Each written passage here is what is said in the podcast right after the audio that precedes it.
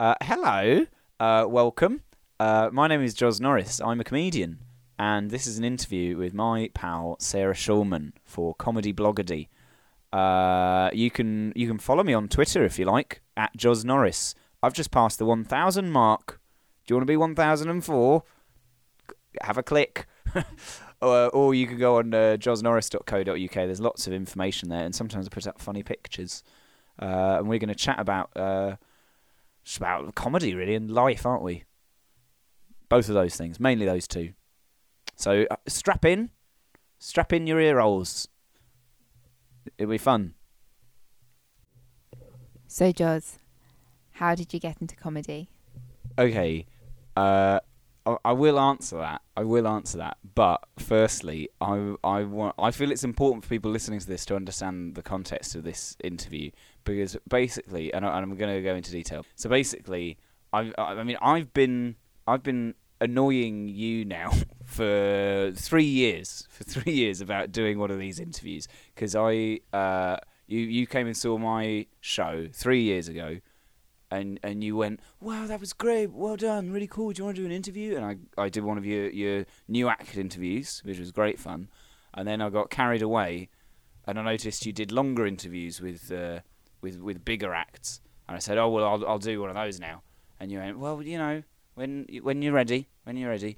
Uh, and basically, I've spent the three years since just insisting every time I saw you that I do one. First, because I thought it was funny and it sort of wound you up, and I was like, oh yeah, this is fun, this is fun. And then I think actually took it to the point where I, I was genuinely quite upsetting you, and I think you were genuinely really annoyed uh, that I did this every time. And then eventually I learned my lesson and I stopped. And now finally, after three years, either I've worn you down, which might have happened, I'm quite persuasive, or uh, or something's happened and you've you've got to the point where you've gone, yeah, yeah, I'll do I'll do one now. I don't know which it is, but honestly, I've set this as a career goal for the last three years. This has been one of the main things I've been excited about doing. And I was thinking about it, and I thought, thank thank God I'm doing Edinburgh, because if I wasn't, having done this and ticked this off the list of like that's one thing to aim for, I wouldn't know what to do next. That's uh, you know. So what I'm saying is, you, I mean, you've you've done you've done Coogan, you've interviewed Coogan, Vegas, Johnny. and who else? Dr. Dr. Jack Whitehall, Dr. Brown, all of them.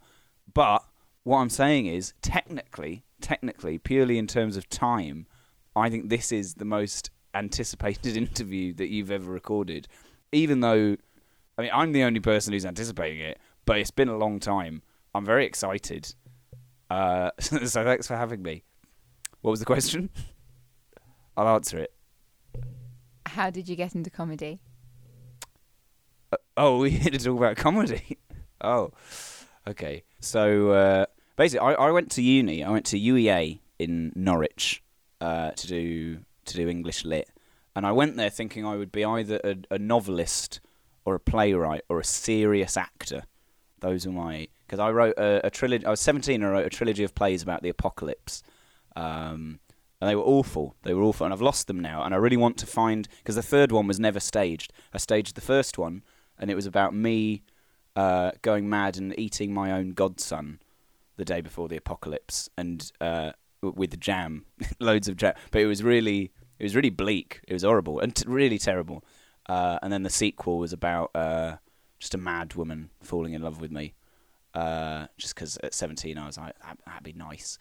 Uh, and then so I went to uni with this ambition of like, yeah, I'll do I'll do serious writing, and then over the course of of three years, just thought actually that's that's a terrible idea. I don't think that's what I'm what I'm good at. Basically, I was at so so UEA, and uh, I, I ran into Jon Brittain the other day, who is uh, who is a playwright now, uh, and he, he, used to do stand up. He now he's now a, a, a writer, uh, and and directed John Kearns's Edinburgh show last year.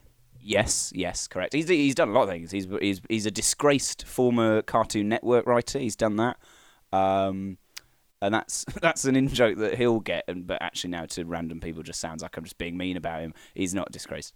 Uh, but essentially, he was doing stand up at, uh, at UEA, and the other day he saw me and said, "Why? How come in every interview you say that John Kearns got you into stand up?" and I was like, "Oh, I'm sorry, it's just because you know he he won an award, so people know people know the name, so it sounds good if I say that." And he was like, "I've I've done things," and I was like, "I know, I know, it's just easier, it's just easier." So today, I promised him in this interview I would set the record straight. Uh, How many people have you promised to set the record straight in this interview? dozens. This is this interview is my chance to just clear up everything, absolutely everything. Uh, so Jon Brittain actually was the first. Professionally. Yeah, yeah, just everything in. My, yeah, yeah. Not. I mean, I'm not going to go into my personal life here and start trying to sort that out as well. That's that's time for another interview, uh, or maybe not. But I wouldn't call that an interview, call that that's, that's, uh, that's therapy. Um, no, Jon Brittain. I, I wrote some radio sitcoms basically for the UEA student radio station, and they were awful. They were absolutely awful. They were about two rival laundrettes on opposite sides of the street, uh, and it was called Inner Spin. Uh, and I, I played, I played myself, uh, and Jon Brittain played a Scottish laundrette manager called Clive. Uh, and uh, and he said, I mean, they were awful, but they were sort of fun. So he said, these are quite good. Do you want to try and do stand up? I run this comedy club, uh, and I went there and tried it. And like like I said, I've I've been trying to sort of write and perform for years up to this point, and had never really tried to do both at the same time, except for that one play about me eating my godson covered in jam, which didn't feel right for me. Uh, and then it was it, as soon as you suddenly, I don't know, it was one of those things where suddenly you do it, and then you think, oh, this is this is good. This is suddenly something that feels like I'm good at. Uh, I wasn't. Took years before I was good at it, but like you get it. it it's one of those things stand up where you do it for the first time and you go, oh, actually, this, this, this, like this, I like. Uh, so John Kearns was another one of the people involved in that club, as was Tom Moran, who is the one that doesn't get talked about very much. Uh, he he lives in Devon now, and he writes uh, he writes comedy novels about time travel, which are very good. Uh, I've re- I've only read one of them, but it was great. Uh, so these guys ran this little comedy club, and we we just sort of fostered a little kind of a little scene, a little tiny scene in Norwich, and then eventually I thought, oh, I'll go to London, try and do it properly. That's that's how I got into it. How long are the answers usually in these interviews? I forget. You've listened to the podcast. Yeah, I know, but, uh, but I mean, well, I guess it's as long as they, they have to talk about it, isn't it? I mean, I could go on. Should I? What was your first gig like? Oh, good. Well, that follows on quite neatly from the last question, so that's good. I was worried that the next question would really kind of hit the nail on the head of that first, and I'd have to completely go off in a different direction because there's more I could say about that. But that next question opens up that door. So let's let's let's go on. Thank you. That's all right. No, they're well written questions. They're w- so far it's well sequenced. So far you're going chronologically, which is a really good way of structuring anything. Um, not always, if you've seen Memento, but anyway, uh, my my first gig, I right the first gig. It was interesting because like I, I, I sometimes wonder what it would have been like if I'd started doing comedy in London on the proper kind of open mic circuit that that exists here. Because in Norwich there isn't like a comedy circuit. We just did our own gigs in the pub in front of friends, and that meant that like by the time I did move to London, I felt like I'd already worked out that I really wanted to do it. Because sometimes the open mic thing is sort of it's it's kind of horrible because there's nobody there and it's all quite sort of uh, judgmental at times. Uh, but doing your first gig just in a pub in front of friends is just really nice. Like I came away from that first gig thinking like, oh, I'm a really good comedian. Uh, no, my first gig, right? I remember I I wore a suit. I put because I thought I'm a stand-up comedian now. I just, I, I really went with it. I was like, I'm now a stand-up comedian. hadn't even done a gig yet, but I was like, I will I will wear a suit and tie. And I continued doing that for, for about two years. Like every gig I did in Norwich, I wore a suit and tie for. And I continued doing that when I moved to London. Like every open mic gig I did with like six people there, like five comedians and then two actual members of the public. And I was there in a suit and tie, like Michael McIntyre. And then eventually I thought, this is, this is silly. But I went in a suit and tie to my first ever gig. And my first joke, I, I got on stage and I said, uh, my, my socks have Thursday written on them. How cool is that? Brought the house down. Absolutely brought the house down. Uh, in hindsight, I wouldn't do it again. That joke. Uh, I'll be honest. I don't know what I found funny about it at the time, but that was the first ever joke I told on stage. Uh, and then I did some more. I did some stuff about James Blunt because that felt like a that felt like a good target for humour. This was in 2008, remember? So uh, he was he was a relatively fresh target. and then I did some stuff about um, what would what would Norwich be like at school if you went to school with him. I don't remember any of it. Like everything I did in the first sort of year or two while I was at uni, I, I don't think I would go anywhere near any of that material anymore. But what was nice about it, like I was saying, is that like you you already have this ready-made audience of just your friends that are sat there, so it gives you it, it gives you this false confidence in that like I I remember when I left. I was like, yeah, I'm the king. I'm the king of this place. I can do comedy. I've got comedy sorted. I'm going to go to London and then do it, and it's going to be great. And then you get there and realize, oh, it's really hard, and there are there are loads of people doing it, and they're all really good, and I don't know anything. But that confidence that it gives you of like spending a while just trying to develop your sense of who you are in front of friends, I think helps because it means by the time you get here and you're in the midst of, oh God, it's it's tricky, it's really tricky. It means I already had in my head this thought, but I know I really like it, and I know that I can be good if I really work hard. And I think that gives you a big thing to be able to go into it and say, I've got enough drive there, I think, to keep doing this, even though it's suddenly much harder than it has been. Uh, so yeah, I think those early ones. I mean, I was awful. I'd love, I would love to see videos. There must be videos. There's one video of me doing the Chortle Student Comedy Competition in 2008, and I, I can't, I can't watch it. I really can't watch it because it's horrendous. But uh, I mean, I mean, I think that was the first gig that I'd ever done not in front of friends. So that's a learning curve. But I mean, all that kind of thing of spending a while just developing a little community around it is really nice in terms of just getting your head in the right space of going, oh, I like comedy and I care about it. So if it does become difficult, which inevitably it it does as you as you try and work harder at it, you you care enough about it to to keep going. So how often did you start gigging after your first gig? Um, I really like that, it's it's really sequential. You're you're there's never there's never any back and forth in your interviews. It's never like um like haha or like yeah. It's just it's just next question. It's always just bashing through. uh, I mean that in a in a in the most positive way. It's very uh, it's very efficient. Wait, all this time, and then you start criticizing the interview. After three years, but I've I've just got you to comment I've never heard anybody do that in in all my three years. I've never heard anybody got, get you to. I have commented Have you? before. Have you? Oh well, I, oh, I feel less uh, less special now. What was what was the question? How often did you start gigging after your first gig?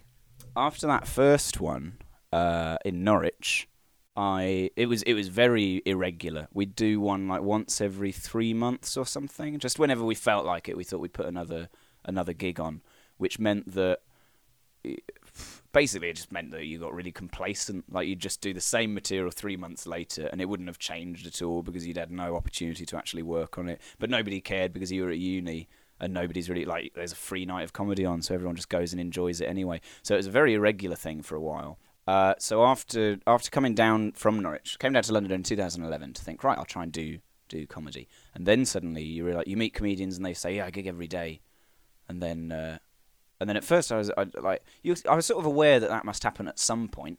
Like professional comedians must gig every day, but I've been gigging every few months in Norwich, and suddenly I thought, oh god, you've got to do it all the time, and I, I, I hated that for a long time, and uh, and you in particular, you used to give me uh, reprimands. You, you'd be like, you should gig more, and then I said, no, there's no. What's the point? I said, what's the point of gigging often? And then you said to get better and improve and meet people. And I went, that sounds rubbish. That sounds like a waste of time. Uh, so I would. At first, I think I was quite resistant. I was like, I don't, I don't want to do all these gigs because so many of them. Well, I've been talking to other comedians about this, and they say that the whole point of open mic, the whole open mic circuit, because that's where you start when you come down and you try and do these open mic gigs. And the whole point of them is that a lot of them are kind of a bit of a struggle. Like they're often in really remote bits of London, and there's not many people there. My mum came to see me do a gig in Westbourne Park in 2011 uh, and there were five people in the audience, and I was doing five minutes. awful, just one of the most. Like I'd I'd moved, I'd staked quite a lot on it. I thought I'd go to London and do it, and then my mum came to see me do this tiny gig in this pub, and I remember thinking, "What am I doing? Because this is this is what, where do I go?" But that's the whole point of it is that it's hard, and as long as you do still have that voice that says, I, I want to do it, so I'm going to keep working. Then you get through it. So the whole point of open mic is like, oh, this is depressing and horrible. I wish I could do this, but in an environment where it's really nice and I have fun. So then you keep working, and then you get there. So eventually, I was like, right, I'll just gig all the time then, uh, and and at, at your at your uh, what's the, what's the word recommendation? You just said you said gig all the time, and then I did, I did, uh, and eventually, I've never, I've very rarely gigged every day of the week. That's not often happened because I do think, uh, like, you meet the comedians where where that's it. They they gig every day of the week, and then and then there's nothing else. And I always feel I, w- I would hate that. I would hate for that to be what I what I ended up doing because I think like you have to have something a something to write about, which is your life. You've got to have a life to write about, and b you've also just got to have something else to go to so that you don't get disheartened with it all, and you don't think like oh, I just spend every day traveling around London on the tube or driving up and down the country and doing these gigs. I think you have to have something that you really enjoy. You got to go to go to music gigs. I'm going to see Yes next week. Can't wait. Absolutely can't wait. They're doing three of their best albums. But it depends at what stage in your career you are and what kind of comedian you are, what kind of performance you do. And it's not just a case of gigging all the time because you have to take some time to go and see other comedians and watch them perform and see what those environments are like. So if you're just starting out, you have to assess what kind of act you are. So with your case, it was good for you to gig a lot at that point, Exactly. and then that has helped you now. Exactly. Well, I mean, also, I mean, you you. It's easy to forget that like trying to be involved in the comedy world and, and get somewhere in the comedy world isn't necessarily a case of just you gig all the time. Like there's also, like you say, you, you you can just go and watch stuff, and that's still learning a lot about you know, like uh, I mean, obviously, if you gig a lot, then you watch a lot anyway. I went to Richmond Park with some friends of mine the other week. Just switched off for a day. Lovely. Had a little face off with a with a deer. They have stags in Richmond Park, and I stood a few meters from one. Have you seen Any hens? what? Oh yeah, very good, very good. you go to Richmond Park, there's loads of lads running around with like Pussy Patrol t-shirts, horrible, inflatable, whatever, horrendous. But no, a genuine stag. Have you seen The Queen? The film The Queen. There's that bit where the Queen, Helen Mirren, is in the park and she sees a stag, and she just stands there staring at it. And I think it's a, I don't know what it means, something to do with Diana in the context of the film, it's you know, I don't know. It's it's like it's the moving bit of the film. But that happened to me in Richmond Park. I just stood and looked at this stag. About ten minutes, we faced off, and then my friends went, "Come on, we're going to the cafe." And then I went to the cafe. But that was, you know, that's an example. Why am I talking about this? I can't remember. Oh no, that's an example. Yeah, you switch off sometimes. You switch off sometimes. But you know, it's you. You can say to yourself, "Okay, I'm going to gig loads this week," or you can say to yourself, "Oh, I'm I'm tired. I'm exhausted. I'm going to gig less." But you've always got to have your brain working, and you've always got to be aware of of things comedy wise, and go and either watch stuff or just be just always be thinking. Always be thinking. That's my that's my motto. Always think, and then uh, and then and then you'll do all right. So I gigged, I gigged as often as I could. Nowadays, I just I gig as often as I'm asked to, or as often as I feel like there's something I really need to gain from gigging. I think the worst thing is to is to gig for the sake of gigging, because that means that you're you're not necessarily learning anything from it. You're not if you're not workshopping a particular bit, or if you're not specifically trying to try out a particular idea, or trying to meet with a certain group of people. If you're just doing it because you think, oh, I need to do a gig, then you fall out of love with it, and suddenly it becomes this functional thing. Uh, and you feel like, oh, I've just got to go and do it and leave, and you get nothing from it. I think that's that's when you're in real danger, and when when it's earlier on, I think you need to have certain things like that in order to keep you going and keep you caring about it. But it gets to a stage where I think the worst thing is to gig out of some sense of obligation and like, oh, I've just got to go and gig. But as long as you keep creating reasons for yourself where you're saying, I, I, I need to come up with this now, I need to workshop this, or I need to get this uh, out of this idea, then I'll, I'll just gig as often as I feel like I need to do that. Or when someone asks me to, because it's lovely to be asked. I'll gig as often as I'm asked, unless I'm busy. and then I won't. but I mean, sometimes, sometimes, sometimes I've been asked to gig and I've been busy and I've changed my plans so I can do it. Sometimes I'll, I've I cancelled a dinner party the other day. I moved it because I said, yeah, I'd like to do that gig. A dinner party that you were hosting or that you were going to? A, a dinner party I was hosting, and I felt that was important. I felt if I were going to the dinner party, it would be a shame to cancel it because it, then that's it. I've missed a dinner party. Had you already decided on the menu? Uh, no, no, that was a crucial uh, crucial thing. Had I decided on the menu and bought the stuff, it would have been a different question entirely. But as it was, there was a week to go, and I thought, right, I've, I'm not too invested in this dinner party. I'm, I'm going to push it back a week and host this gig. And then, and the, and if you're interested, listeners, the dinner party was a great success. I made a frittata, a lovely frittata, because one of one of my guests couldn't eat starch, and I did my research, and starch is in everything. Everything's got starch in it: potatoes, bread, pasta, rice. You can't eat rice if you can't eat starch. So I was in a real uh, pickle, a real pickle. And then, but then I found this recipe for a frittata, made it, and even my starch-loving guests, everybody else, said this is lovely, and I'm glad you went with it. And my starch, uh, not phobic. What's the word for allergic to? My starch my starch intolerant guest was just very appreciative. Lovely evening. if anybody wants to come over for a dinner party anytime, then you're very welcome. If you do think you might enjoy it, feel free to get in touch, and I will sort of I will vet applications and find not like now it sounds like a dating service. It's not a dating service. I'm just saying I don't know I don't know where I've gone with this now, but I'm just saying if people listen to this and they do know me already and they and they didn't realise that I host dinner parties sometimes and they'd like me to, then uh, then drop me a Facebook message and I will. And it won't necessarily have to be a frittata. I can do starch as well. I can cook anything.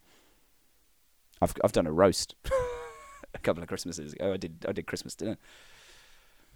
Last year Tanya did Christmas dinner and everybody said hers was nicer, but that's okay. Who's Tanya? Oh, uh, Tanya's my housemate. Tanya's my housemate. She's one of one of my housemates. She did Christmas dinner last year. Don't know who's going to do it this year. Probably, probably well, probably Jen or Emma. Can't be me and me or Tanya. We've done it. This has got very very specific and off topic, hasn't it? Like I think it's nice. I think it's painting a lovely picture, but um, I mean, I, I I don't know what people what the, the the majority of your audience listens for. I don't know whether they listen for kind of insights into comedy the world of comedy or just for kind of charming anecdotes about Christmas dinners. Um, there's something for everyone in this interview, something for both audience types. How much do you cut out of these interviews usually? Nothing. All this will be in. Oh, good. Good. I'm glad. I'm glad. Did I answer the question? I can't remember. And you've performed at Edinburgh for several years. In 2012 you took up your first show which was 45 minutes and you had guests. And that was a character that you used to perform called matt fisher and the show was called uber person. And then last year you performed joz norris has gone missing which also featured other characters. So what has been your experience of the edinburgh festival so far? Uh, it's good isn't it it's good edinburgh it's really nice um, no it's, it's great I, I, I first did uh, I, have been doing the the whole open mic thing for like six months, and then my brother, who is a theatre guy, said, "Why don't you put on a one man show?" And in in comedy terms, I think that was mad. That I was like, "Yeah, I'll put on an hour after six months," but in I was coming at it from his point of view of like, "I'm just going to put on a theatre show." Uh, so I did that as a one off, and was sort of thinking about, "Oh, maybe I'll take it to Edinburgh," and then everybody said, "Yeah, do that, do that," uh, and essentially I think that Edinburgh's great in terms of. I think the best thing you get out of it is is is people. That's been the biggest thing that I've got out of it in terms of the the first year I went up. I was still very new, uh, and I still didn't really know what I was doing, and I was just sort of trying my best to work out what I wanted to do comedy wise and where where I was going. And then while I was there, I met all the the weirdos bunch that I now do a lot of stuff with. Uh, and they've become a real kind of community of people that I find really kind of exciting to work with and really fun to actually kind of develop things with them. And and that all came out of the fact that uh, John got them down to see my show, and they, they you sort of find like-minded people in Edinburgh. You watch a show. Well, I think it's it's that when you see somebody do a whole hour-long thing or a whole show that they've developed, you really get to see actually what they want to do comedy-wise. When you see somebody do a five-minute spot or a ten-minute spot, you see something that they've sort of really tried to kind of hone into something quick and and immediately accessible that people will get, which means you're not always necessarily getting really what they want to say. Uh, but then when you watch a whole hour, you see like, right, this is who that person is, comedy wise. So I think suddenly in Edinburgh, you find all these people where you really get on their wavelength and you understand them. Uh, and that's happened both times I went up. Like last year, I met a whole bunch of people, a whole sort of new communities of people that you really sort of want to work with and are excited by.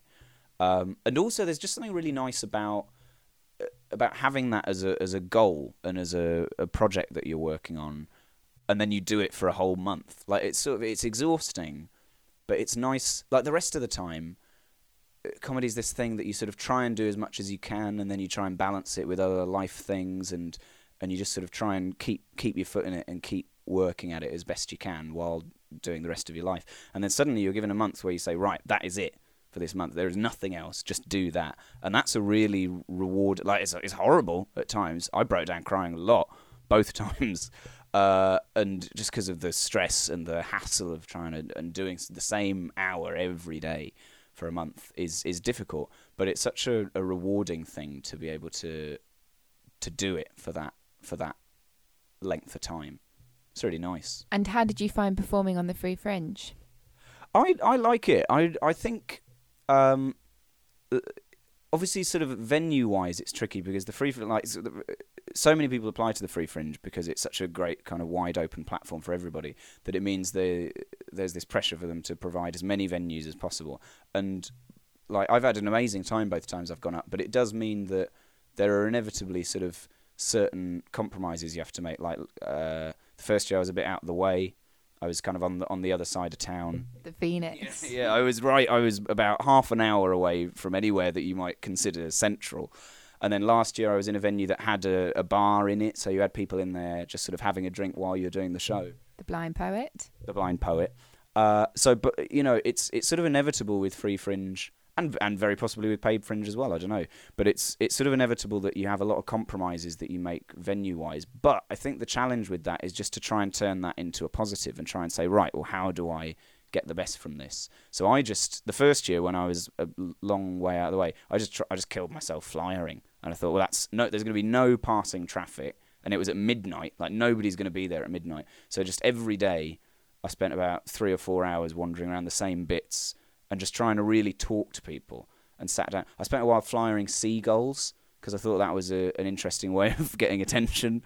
And in hindsight, I, I, I, think I just I think I just went mad. I think I just really lost it. But I just ran around Princes Street Gardens with a flyer, chasing seagulls and going free free comedy.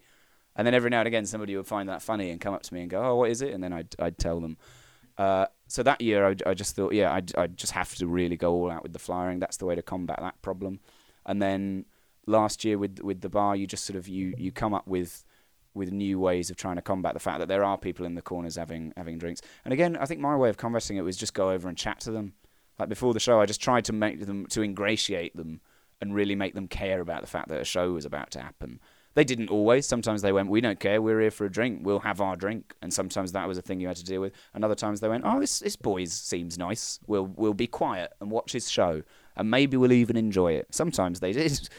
Uh, so I think yeah, I think free fringe inevitably throws things at you that you have to deal with because you're in these venues that that aren't necessarily built to be performance spaces, but you just try and turn it into a positive thing. And also, there's the, the fact that it's that bit easier to kind of get an audience in terms of just you you grab someone, drag them in. I did that a lot last year.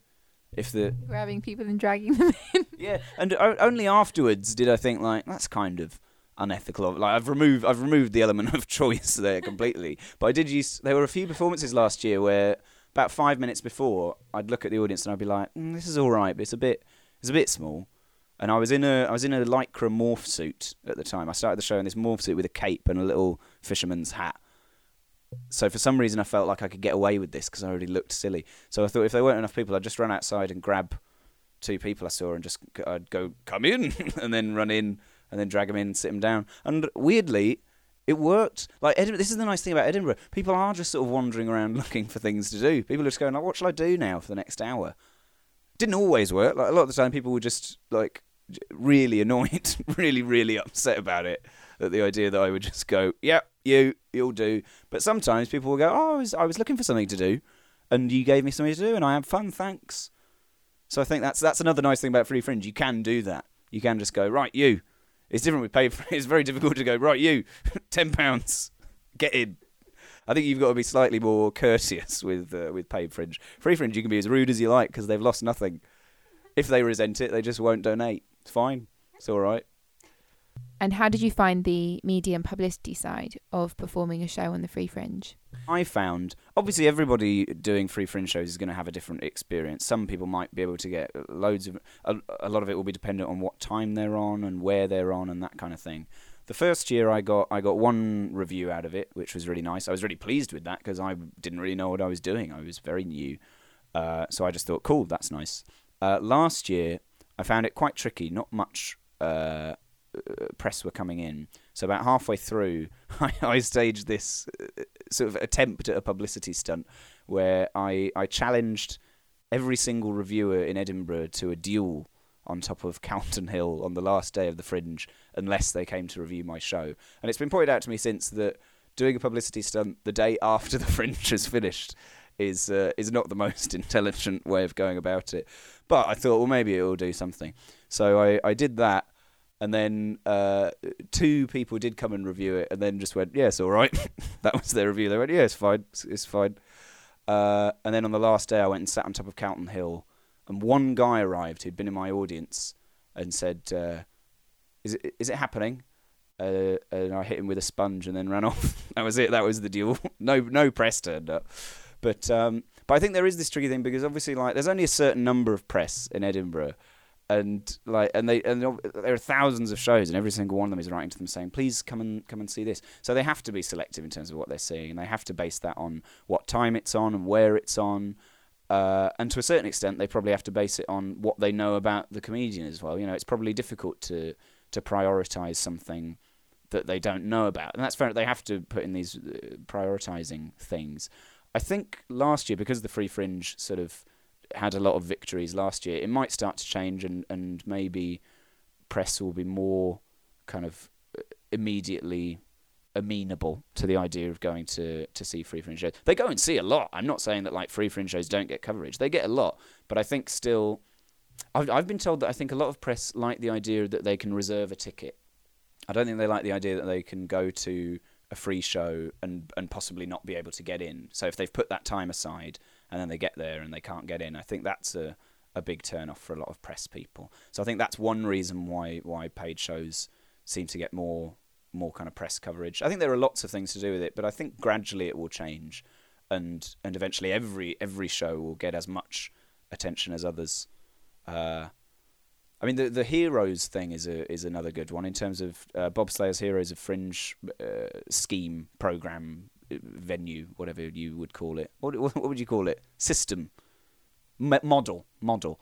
Uh, that's where you can you can buy a ticket in advance if you if you want one, or you can turn up and, and pay what you want and have a ticket. So that's a way of sort of doing a free show, but still having that element that press can book a comp and come in and that kind of thing. So I think um, I think I think there has been sort of difficulty getting press to prioritise free fringe, but it might it might change.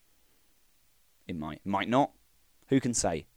And you were saying that in your first year, when you went up to Edinburgh, you met a lot of the comedians who perform as part of Weirdos. And since then, you've been performing a lot with them.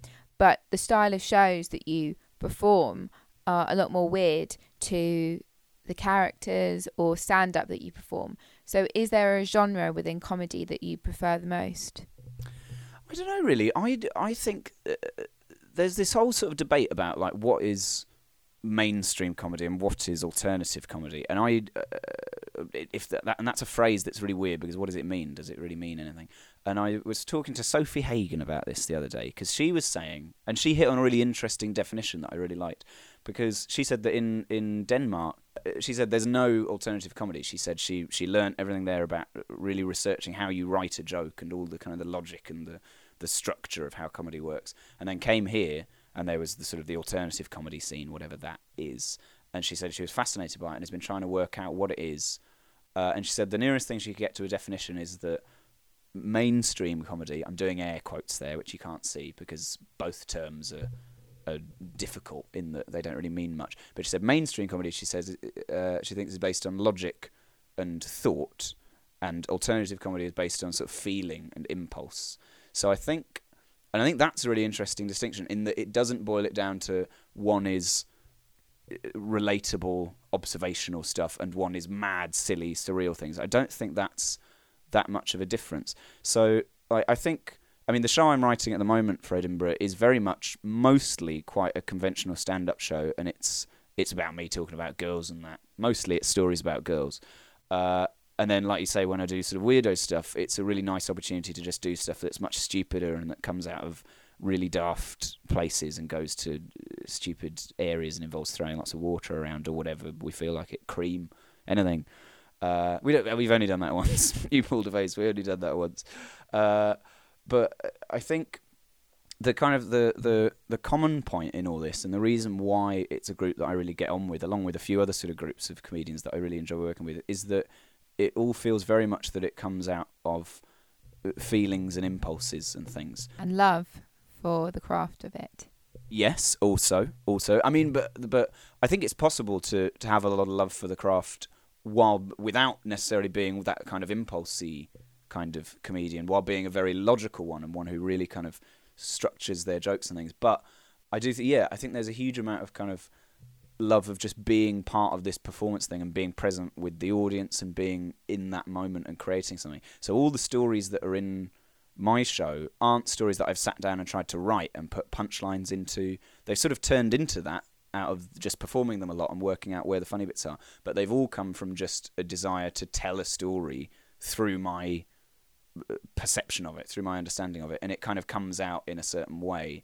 So I think that's what uh, it was. It was actually Mark Stevenson last year. Uh, I was doing a character show, and it was all in hindsight. It's it, was a show that I think was me trying really hard to go. This is wacky comedy. This is mad, crazy stuff, and I liked it.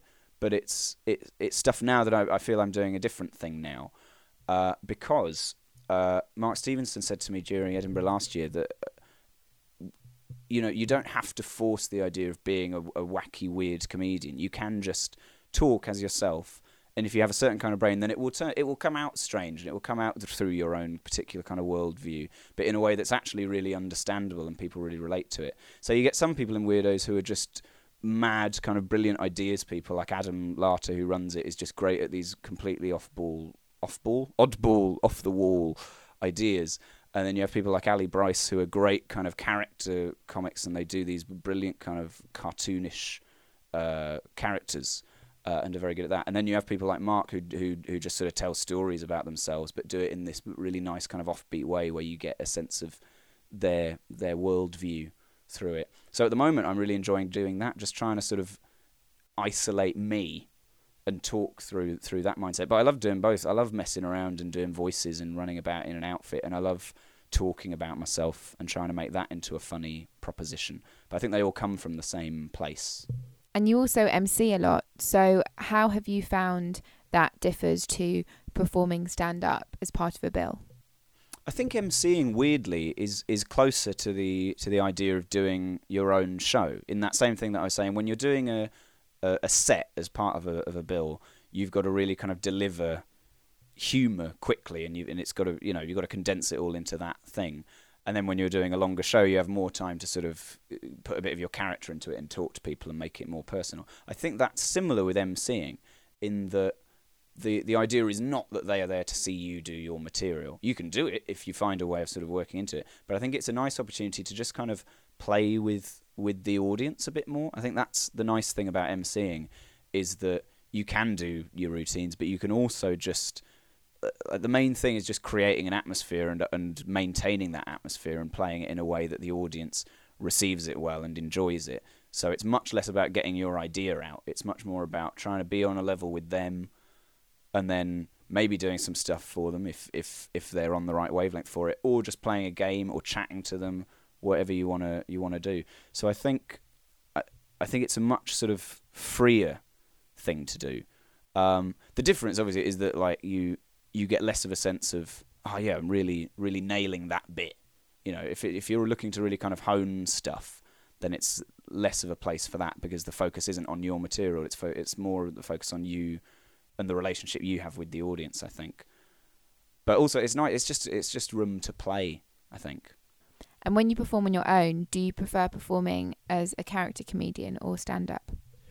I I'm really enjoying uh, doing stuff as myself at the moment, and I don't know if this will, if if if that will be it from now on. That I'll just do that, or if I'll go back to doing character stuff. But I found recently, I did. Uh, I came up with a new routine, right? That was me in in a shark outfit doing a yeah yeah, uh, doing a eulogy. For, there's a comedian called Bridie Lee Kennedy who has just had to go back to Australia for a bit, and we did a sort of a goodbye gig for her. Uh, so I went dressed as a shark and uh, gave a eulogy for Bridie at her funeral, playing the shark that ate her. That was the idea. Uh, and it got it got a huge response at that gig because it was tailored to that gig. And then I did it at ACMS, which is the Alternative Comedy Memorial Society. It's this big kind of cult alternative comedy night, and they go very much for very silly ideas. So there, it got a, a lovely response as well. Then I did it a third time, a, an a, sort of a, a regular gig, uh, and it was awful, absolutely awful. And I thought that's weird. It's gone really well the last two times. Uh, did it a fourth time, and then thought, oh, it's terrible. That's that's why. Uh, so I think uh, I'm increasingly just getting to the point where I, I, I don't I just I don't think my heart is in it as much the character stuff anymore. Which isn't to say that I don't like doing stupid things. I really like being an idiot on stage as me, but I no longer feel that tied to the idea of going hello, I am this character, this is what I'm about, and I'm going to do some stuff as that. I haven't done that in a while now. And I might go back to it. It might be that this is just sort of what I'm working on at the moment, is this one thing, and then I'll find a new way of working next year or something. I don't know. But at the moment, I'm very much enjoying just just chatting as yourself and trying to I, either trying to give the audience a way into your mind and try and let them enjoy it, or just presenting it as something completely alien that they don't identify with at all. It's usually one or the other. I find people either go like, "Oh yeah, that's I, I get that, that's sweet," or people just go, "That's bizarre. I don't understand what you're talking about." But it's sort of funny that you're this odd creature. Um, but I think it's nicer when it. I find it nicer when I feel like I am just talking about myself, whatever that might be. Not necessarily in terms of telling a a true story. It doesn't always have to be. This is something from my life, but just doing something that is honestly my brain and not some fiction that I've come up with. And you perform all around the UK, including both comedy clubs and also at festivals. So, how have you found that different audiences around the country react to your comedy? Um, I think it's I well, I got in trouble recently. Should I talk about this? Just as a, as another opportunity to clear up a, a career related thing. I, I got in trouble recently for a thing. I, I did the Leicester Comedy Festival. and I went up and did Leicester, um, and in order to try and build up a bit of attention for it, I wrote a little blog post on Chortle, as you do, correspondence piece, uh, which uh, every every point I was trying to make in that article, I still think is a valid point, but it was one of the worst written things I've ever done, and ended up uh, annoying a huge number of comedians from all around the country because I accidentally implied that I didn't think there was any good alternative comedy outside of London, which isn't the case. I was talking about my family uh, and the fact that they don't really know much about comedy because they live in a very small village, so they don't see they don't see any live comedy, and uh, and what they see on TV is often sort of more, the more kind of mainstream side of things. Uh, so that's the point I was trying to make, and I, I accidentally said outside of London, nobody knows anything about comedy, and then received a lot of uh, justifiably annoyed uh, hate mail for implying things. Um, but to be honest, like I have, so, but I do gig around the country, so I'm annoyed that that's a, a generalisation I made because it was a thoughtless thing to do. But the thing is, audiences around the country aren't aren't that uh, different. Like within London, you're gonna get audiences that really go for something very stupid, and you're gonna get audiences that are really kind of cold and turned off to it. And that's also the case all around the place. Like I, I did a gig in Fordingbridge last year and I was going out. It, it was a mirth control gig, which is a very it's a big kind of quite uh, sort of commercial corporate gig booker and I think the audiences tend to go for sort of proper stand up like like what they see on telly and that kind of thing. I went there going to do this new character routine that I was doing that was a, a an Irish superhero in a morph suit. And I was there with sort of proper comedians that had their, their routines and very sort of polished, slick stuff. And I went there thinking, oh, this is going to be this is going to be awful. Uh, but everybody went down brilliantly. Like it was a really open-minded audience. Like I think it's easy to assume that in in smaller towns and things, they're only going to want their uh, their sort of mainstream TV stand up. But I think people all around the country are just really open to the idea of something that's funny, and they'll really enjoy that, whatever it is. So I mean, wherever you go, you're going to get some people that really go for one thing and other people that really don't. That's the case everywhere. I do think that what often happens in uh, in smaller towns is that you you tend to get audiences that are much more invested uh, in that they might only have one comedy club a month. So when they go there, it's their big night out, and they might have spent money on it, and they and it's their sort of their opportunity to see comedy. Whereas in London, people see it all the time. Oh, I'm making this generalization again now, but you know, I think I think often you will get crowds that that are really kind of care about it because it's their one night out for, to see comedy of the month or whatever. But I think ultimately, wherever you go, you're going to get audiences that love it and really care about it, and you're still going to get audiences that don't care either. Like I've done out of town gigs where people have just sort of sat there and been really bored, and and vice versa. I think everywhere it's a rich tapestry in it. The whole country, all around the country, I'd say all around the country there are people who like comedy, but also all around the country, I think there are people who don't. And that's pot luck, really. It's just pot luck. If you're lucky, you'll have a nice audience. And you've performed in all different types of venues around the UK as well. So, do you have a specific type of venue that you prefer performing in the most? Um.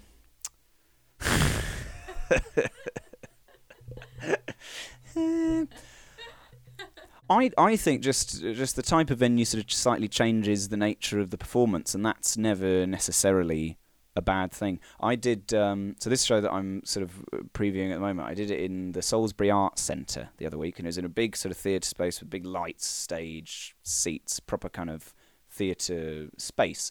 And that kind of changed the nature of the show because suddenly it felt much more slick and it felt more professional because you're in that setting.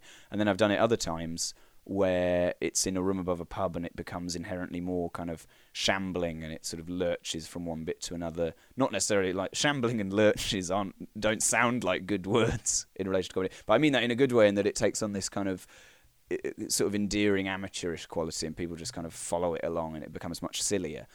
I think both versions of of that sh- same show are really fun and are really interesting to to see. So I, I don't know which I prefer. There's, there is something nice about being on a proper stage in a theatre with, with the lights and everything. But what you do lose sometimes is the ability to really kind of uh, connect with an audience and like look them in the eye and go and go over to them and talk to them and interact with them. Uh, so I think whatever happens, it, it it just it changes the nature of what you're going to do. I think. I think my favourite is I don't know. The uh, I mean, we'll cut out this pause while I'm thinking. Obviously, you won't. You're going to keep this in. I think they're all. I think they're all great. I mean, the worst is uh, is a space that just um, isn't isn't made for comedy, and that and that it's a real struggle to do. Uh, although sometimes you can get real kind of surprises out of that kind of thing, but sometimes you will do something. I did a, I did a, I did the show in a church in February, and it felt obscene it's not an obscene show. Like it's fine. It's just me being an idiot talking about girls and going, "Oh, I'm not very good with girls." But suddenly, when you when you're on an altar in a, in a dress, because I was wearing a dress at the time, I've stopped doing that. Uh, it it it feels uh, it feels inappropriate all of a sudden. I thought, oh, this is weird. Uh, so I think yeah, spaces where there's not supposed to be comedy can sometimes be be difficult. But then again, that's just another that's just another thing to to try and deal with as a, as a performer to go, okay, how am I going to make it work for this space? I'll go, I'll perform anywhere. Honestly, if somebody says, "Can you perform here?" Yeah, I'll do it. I've I've done it in a living room. I did I did comedy in the middle of a a, a house party. Which and I mean James O'Brien does a gig called Semi-Detached Comedy, which is a house party that is a comedy gig. That's fine. That wasn't what this was. It was genuinely just an actual house party with me doing comedy in the middle of it. It's bizarre. Just in the he stopped the music and went right, and now comedy from the award-winning Joz Norris, and I was like, right, I'm not, I'm, I'm not award-winning, but okay, thanks for that. And then just did uh, did 15 minutes in the middle of a house party. Everyone was just drinking and smoking around the around the edges. Six people in the middle watching, really enjoying it. they had a great time. Everybody else just a bit confused, but I I enjoyed it. I relished it. Any performance space can work if you're open-minded so, do you have a favourite type of audience to perform to? this is going to sound like a, an obvious point to make, but I think they've just they've got to want to be there. I think that's the biggest thing. Like I, uh, sometimes you have you go to gigs and they'll be quite small and there'll only be like four people there, and people and the and the person running it will go right. We'll we'll plow ahead. We'll just we won't do an interval. We'll we'll go through it. And I always think in that situation, it's best just to talk to the audience and say, do you want to see a comedy night when, when with just the four of you? Because sometimes for them that's weird. Like sometimes as an audience, it's really weird to feel like oh I'm kind of trapped here, and that's never a good mindset to perform to. Uh, and I think that's I think that's the main thing is they just have to be invested in it. And sometimes they will be. Sometimes you can have four people and they'll go, yeah, we're really up for just having a fun little quiet intimate comedy night. But that I think is the biggest thing that they they want to be there.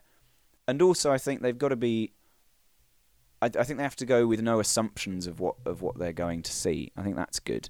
Which isn't to say that everything should be really surreal and and completely uh, mad, but I just think an audience should go into everything with the mindset of like let's let's just see what we're going to see because then there's no judgment as and when it comes there's no sort of like oh that's not what I was expecting I like an audience that wants to be there and is happy to see whatever it is that's going to happen And do you have any tips or advice for aspiring comedians? I would say um as- aspiring as in like they they haven't done it yet Aspiring as in they haven't performed yet, or they have just started, or they're hoping to progress as a comedian or grow in terms of their performance style?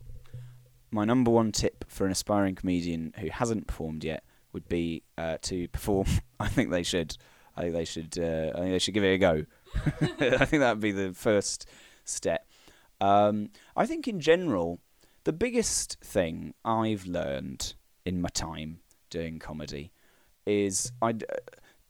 I think for, for for a start, just never never be too serious about it. You meet loads of comedians who are really serious, and they go, "Oh, I need to, I need to. That, that joke isn't working. I need to make that joke work." And like, "Oh, I need to get an agent. How do I get an agent? I need to get a review. How do? Oh, nobody's taking me serious enough." There are loads of comedians with that mindset, and they're so serious, and and prob- I'm sure there are loads of comedians who've actually done really well out of being very serious and very kind of disciplined. But for me, I've always found just make sure that you are enjoying what you're doing and that you're caring about it, and try really hard to find people that you feel are, are on the same level of really enjoying what they're doing and caring about it and that kind of thing. Uh, and and I think everything else sort of follows. Like it takes time, but if you are enjoying what you're doing and caring about it and really believing that you that you want to do it, then things work out with it, it generally. Like the the worst mindset is is frustration and and really wanting to be somewhere but but but always focusing on like why aren't I getting there? I always think just look at what you're doing now and make sure you're enjoying it as much as you can and making the best of every opportunity that comes to you. And then opportunities will come to you if you have that mindset of like care about what you're doing. I also think it's really good to find people who are willing to tell you when you're rubbish. That because like again there are you can do a lot of gigs where where afterwards if you've been terrible there's this horrible feeling where people afterwards just nod at you and go, "Nice one, mate," you know, smiles. And actually, when you find people who are, who are willing to say that was awful, this, this, this, and then that means then when another time when they tell you, "Yeah, that was great, well done," you know that they actually care about what you've done and that they're invested in it and they want to see you improve. I think there's there's a lot of, I mean, I'm the same probably. There's probably like you know if you don't know a comedian very well then obviously you're not going to go, you, you were rubbish. That's a really horrible thing to do. But I think it's easy to sort of just try and avoid criticism as much as possible. I think it's good to find people that care enough about your stuff to, to help you with it. So I think find a, a group of people that you really work well with and that you care about, and then make sure you care about what you're doing and you're enjoying it, and don't be too serious and don't don't set too many specific goals. Just say, I want to keep getting better and keep improving and keep learning. Set that as your goal, and that'll happen. If you start setting specific, like I need to have achieved this by this stage and this by this stage, then uh, I think it's a, I think it's a t- too disciplined a mindset. That said, there are probably loads of people who've taken the opposite path, but that's that's the path I would recommend. If you want to be the next Charles Norris, listeners, that's um, that's what I'd suggest. And you were saying that you studied English literature at UEA. So, do you have any tips or advice for students? Uh, Relating to comedy or just generally about being a student? Both. Okay. Um, I'd say right, comedy wise, I'd say that that uni is a great opportunity to to start doing comedy because like I said, you're surrounded by friends. Most of the gigs you're going to do are going to be in front of friends and that gives you this great sense of working out wh- how much you care about it before it needs to be difficult. So I think if you if you think you're interested in the idea of comedy, do it at uni and find the comedy society or whatever, uh, and and try and get involved in that. And uh, separate from comedy, I think that that uni is just a really nice opportunity to learn a huge amount about you and to meet people and to change the way your brain work. Like when I was eight, basically I was 18 and I was very nervous and shy and incredibly awkward and annoying. Uh, you can ask any school friend; they will they will testify to this. I was really annoying and awkward, and I wanted to be a serious playwright. And then by the time I came out of it, I wanted to be a comedian, and I think I was quite easygoing and and fun, or more fun anyway. Uh, and I think it's just like for me, the, the the degree is one thing, and you work really hard on that, and that's an important thing. But it was also like, if I'm honest, I haven't really used it. Like none none of the jobs I've had since, and the comedy hasn't called for me to have a degree. It's helped. It's helped my argumentative powers and my writing and just my sense of logic or whatever. I don't know. It's probably done loads to that. But it's also just a nice opportunity to kind of meet so many different people. You'll never meet as many people. Well, you might.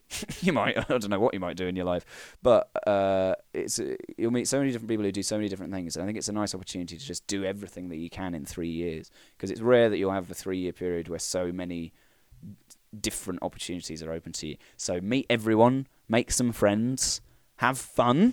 Above all, don't don't be one of those people who just works all the time at uni. Have fun, and uh, and and find yourself, because you will. I mean, you're not like you won't you won't come out and you'll have found yourself and and you're done. You'll keep learning, but uh, but it, you'll you'll learn stuff. You'll learn stuff about yourself. Ah, that's a horrible answer, isn't it? Find yourself, but I mean that. I did, kind of, a bit. Yeah, work, work but do work hard. like do work. Like don't don't then, you know, I. Yeah, you want to do well. You want to do well, guys but uh, but you also want to have fun and you want to learn about yourself. That's that's what I think about uni. It was fun though, wasn't it? Uni, a lovely time. It's brilliant. Did you host a lot of dinner parties? Uh, I didn't actually. I, I, I couldn't really. I, in second year, I, I decided I had to cook because in right first year, all I cooked for myself was spaghetti and sausages and mayonnaise. Horrible, absolutely horrible. And then second year, I was bored and I needed to cook, and I uh, and I went to the cupboard, and I thought I'll just try and make something out of what I've got. And I had bread and butter with fried eggs and peas and gravy. To this day, I've never eaten anything more unpleasant. And after that, I thought, right, I've got to learn to cook. So at uni, I didn't host many dinner parties because they would have been uh, disaster, and I would never have seen anybody again. But I went to a dinner party once in third year, and there was gin and salmon en croûte, and suddenly I thought, this, this is what I want to to do.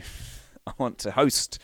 I want to host nice, nice food. Something about sitting in a house eating nice food with people, isn't there? Something about that. It's really good. There's a reason why people do it. It's because it's nice. So no, I didn't host many dinner parties. I hosted a lot of uh, parties. Uh, no, I went to a lot. I didn't host many. I hosted one particularly memorable one, 2009. Uh, why was it memorable? Why have I said that? Well, I, I remember it. I think it's just because I took a lot of photos, so I've got a lot of evidence of it. But you know, yeah, Party Central, uni.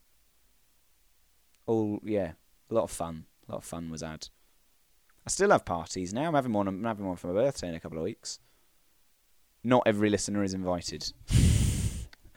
but yeah, I still I still do it. You have, you have less opportunity to host parties as you get older, don't you? But at uni, there'd be a party every week. Every Friday, people will go, "Should we go out?" That doesn't happen anymore. Maybe once every couple of months, people go, "Should we go out?" And when you do, it's more nostalgic than it was. Like when you go out at uni, you just go, yeah, yeah, and you rave it up. Sorry, I just ate the microphone, and you can't see this, but I'm doing a sort of a ravey a ravey dance, listeners. Uh, and you just you know you just have a wild time. But these days when you go out, maybe I'm just speaking for myself now that I'm getting older, but you I think you spend a lot of time thinking, yeah, I used to I used to go out, and then uh, and yeah, there's a lot of reminiscing. That's I think the chief the chief two activities that are done in in clubs or pubs or bars are genuine fun and reminiscing. Those are the two things people do. But the reminiscing is fun too, though. Like you can have fun while you're reminiscing. But for instance, now if I go out, I might have a cocktail, and while I'm enjoying having that cocktail, there's also a part of me that's going, "Yeah, I remember that other cocktail from 2009. Yeah." That's kind of how it works now. clubbing. I don't go clubbing very often anymore. Does it show? it's because it's awful. Why would you go? It's very noisy. I, that's why I like dinner parties. You can chat. I've come full circle in this within this one answer. I've said like, yeah, partying's great. Yeah, I remember when I used to party. Yeah, I don't party very much anymore, but I remember when I used to party. Oh, I hate partying. That was my answer. what a hypocrite. But yeah, I'll host dinner parties all the time. My favourite thing to do is to go round to a friend's house with a, a nice bottle of gin and just sit and have, have some drinks and a chat. That's lovely. Maybe a board game will be played. I say maybe. It will. If I'm there, it will. We'll play Carcassonne or Settlers of Catan and um, and drink gin. And then I'll go home and then the next day I'll do a gig or something. That's my life. it's good, isn't it? Lovely. You've held this microphone in my mouth for a long time. It's like you're wait. It's like you think there's something else coming, and I'm about to come out with some really universal truth for students. But I, I don't think I don't think I. No, we passed the student question ages ago. yeah, yeah. I think it's now just become uh, a very just a weird kind of uh, exploration of my social life. Really, ah, it's odd. It's nice though. It's nice. Going to see a lot of music gigs. Going to see Yes next week. Saw uh, Timber last week. Do you know them? They're good. And in October, Kate Bush. Oh no, September. Sorry, September. Kate Bush. I'm going on my own, but I don't mind. So that's that's that's specifically not a social occasion. Actually, I've just realised that's a specific example of me not doing something sociable. Just me on my own watching Kate Bush. But oh, we'll have a lovely time. This has ended quite sadly, hasn't it? do you do you want to hear a theory I came up with about comedy? But I was thinking, I think comedy is an evolutionary thing because you see how in in your life, like you don't just laugh at comedy, you laugh at your life as well. Like you you might see uh, a while ago, I saw a pigeon fall out of a tree. I pissed myself. It's hilarious. It's absolutely hilarious. It's pigeon. It wasn't. It wasn't dead. It just lost its footing and couldn't work out how to fly in time. It, so it just fell out of a tree onto the floor and then got up and went, oh, and then and then wandered off. It was it was hilarious. It was absolutely hilarious. So what I'm saying, like humans can see things and laugh at it, and it's funny, and you and uh, we've worked out how to do that. Dogs don't. I've never seen a dog crack up, like really crack up at something. But, and I was following this thought process through. I've also never seen a dog comedian, and I think, I think it's related. Oh yeah, right. I have seen a gorilla laugh. I've seen videos of gorillas going, huh, huh, huh. Like they'll see like a gorilla fall over or something, and then the other gorilla goes, huh, huh, huh, huh. I've seen videos of that. So, and gorillas are further up the evolutionary chain than dogs, and we laugh. And I think there's something. The fur, the further along you get in terms of evolving, I think you evolve an ability to go, "This is silly." I think that's an you work out. Your brain suddenly evolves, evolves, evolves. Tools, opposable thumbs, civilization, uh, structure, thought, sen- sentience. This is silly. That's the next step. suddenly you go, some stuff is silly. I'm going to laugh at it. Gorillas have got it. We've got it.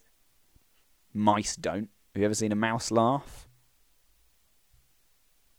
But I really, I've been, I've been developing this theory, and I've been trying to. I was, I was googling laughing animals. Kookaburras I don't think laugh. I watched a video of a kookaburra, and I think it sounds like a laugh, but I think it's actually they're actually screaming, or they're just going. Yeah, they're just going like ah, ah, ah, which which is funny. Like it's inherently funny that that's what kookaburra is. But I think basically they just stood on branch and go ah, ah, ah. So they're not they they they they don't have humour. But I think hyenas do. I watched some videos of hyenas laughing, and that looked like real laughter. I thought, I think that hyena actually is really having a great time. So I don't know what it is that hyenas have evolved to have humour, but dogs haven't, because a hyena is a is a dog. But I can't think of any other laughing animals. Can you? The laughing cow is fictional, doesn't count. Cows, real cows, don't laugh. I've tried. I've tried to amuse a cow. I've played saxophone at it. True story. Cornwall, 2010, played saxophone at a cow to try and make it laugh. and it didn't. It just stared at me. It was like that stag at Richmond Park again. This cow just looking at me with my saxophone. Nothing. Cows don't laugh. Gorillas do. That's my rap song.